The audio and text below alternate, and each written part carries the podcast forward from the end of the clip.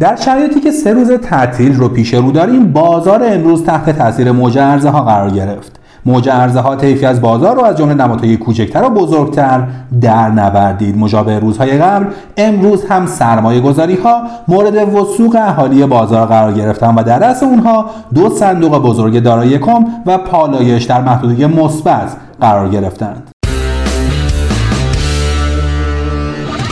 قسمت 468 پادکست بورس پلاس رو روز چهارشنبه 31 فروردین 1401 مهمان شماییم. ما تو این پادکست به بررسی روزانه اتفاقات بازار سرمایه ایران می‌پردازیم.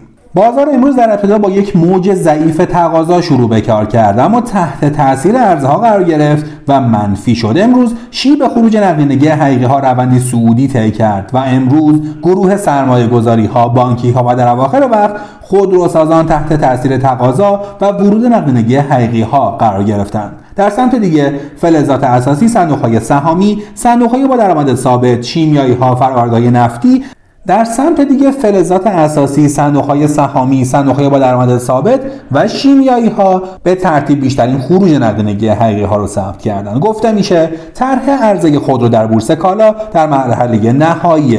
مهدی تقیانی عضو کمیسیون اقتصادی مجلس در تازه ترین اظهار نظر در خصوص ایده عرضه خودرو در بورس کالا معتقد این پیشنهاد ایده مناسبی برای جایگزینی قرعه کشی خودروست و در قالب طرحی در حال انجام مراحل نهایی.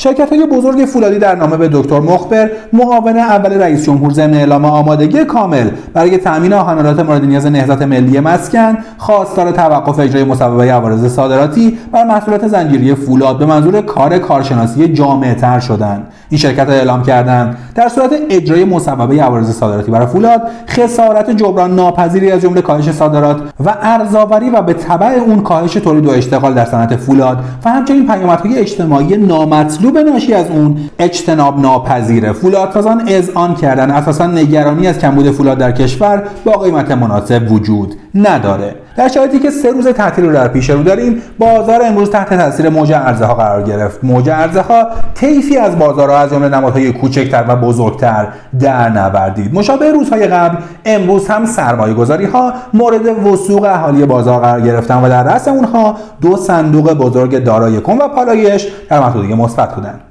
این اتفاق پس از این افتاد که راهکارهای سگانه سازمان بورس اوراق بهادار در راستای نزدیک شدن NAV صندوقهای پالایش یکم و دارای کم به مقادیر واقعی رخ داد. مقرر شده اشخاص غیر دولتی سهامدار این صندوق ها بتونن در صندوق ها اعمال رأی کنند صندوق های ETF به صندوق های فعال و بخشی تبدیل بشن.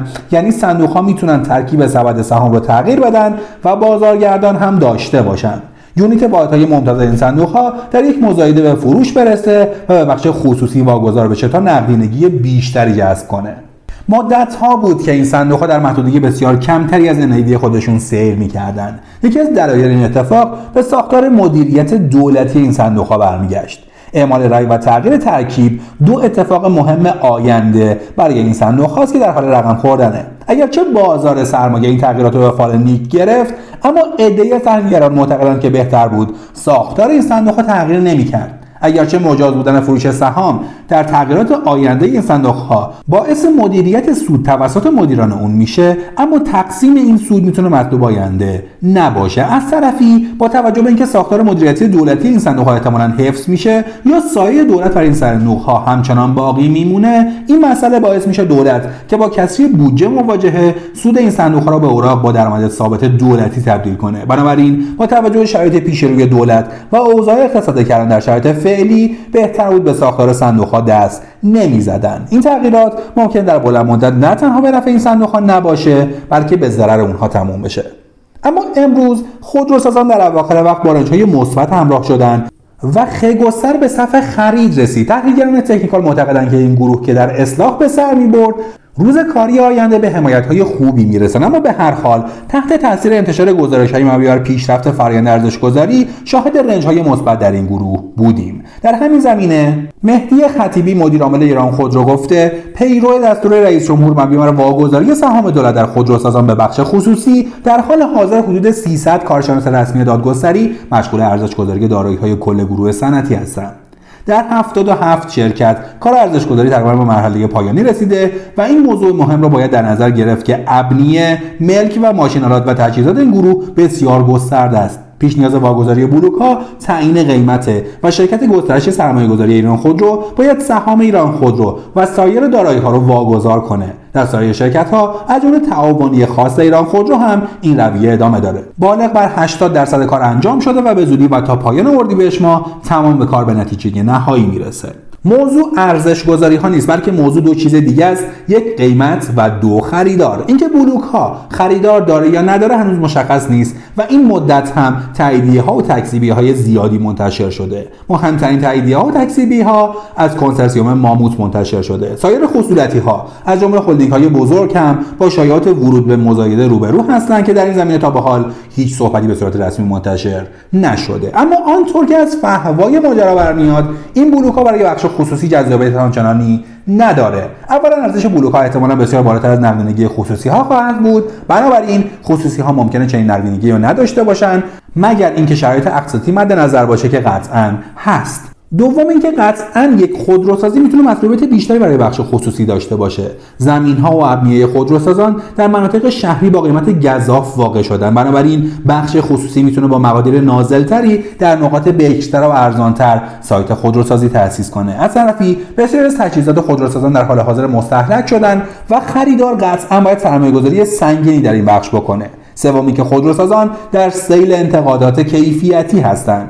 در نتیجه خریدار قطعا باید هزینه زیادی برای تحقیق و توسعه و بهبود کیفیت بکنه که در شرایط تحریمی و بلا تکلیفی برجام و رفع تحریم بسیار دشواره. بنابراین قطعا خریدار برای خودروسازان خواهد بود اما بعید بخش خصوصی واقعی پا پیش بذاره. در حال حاضر بازار با انتشار گزارشات فصلی مواجهه و به زودی گزارشات سالانه هم منتشر میشه و فصل مجامع سر خواهد رسید. بخش از این گزارشات منتشر شده و بخش دیگر هم در حال انتشاره.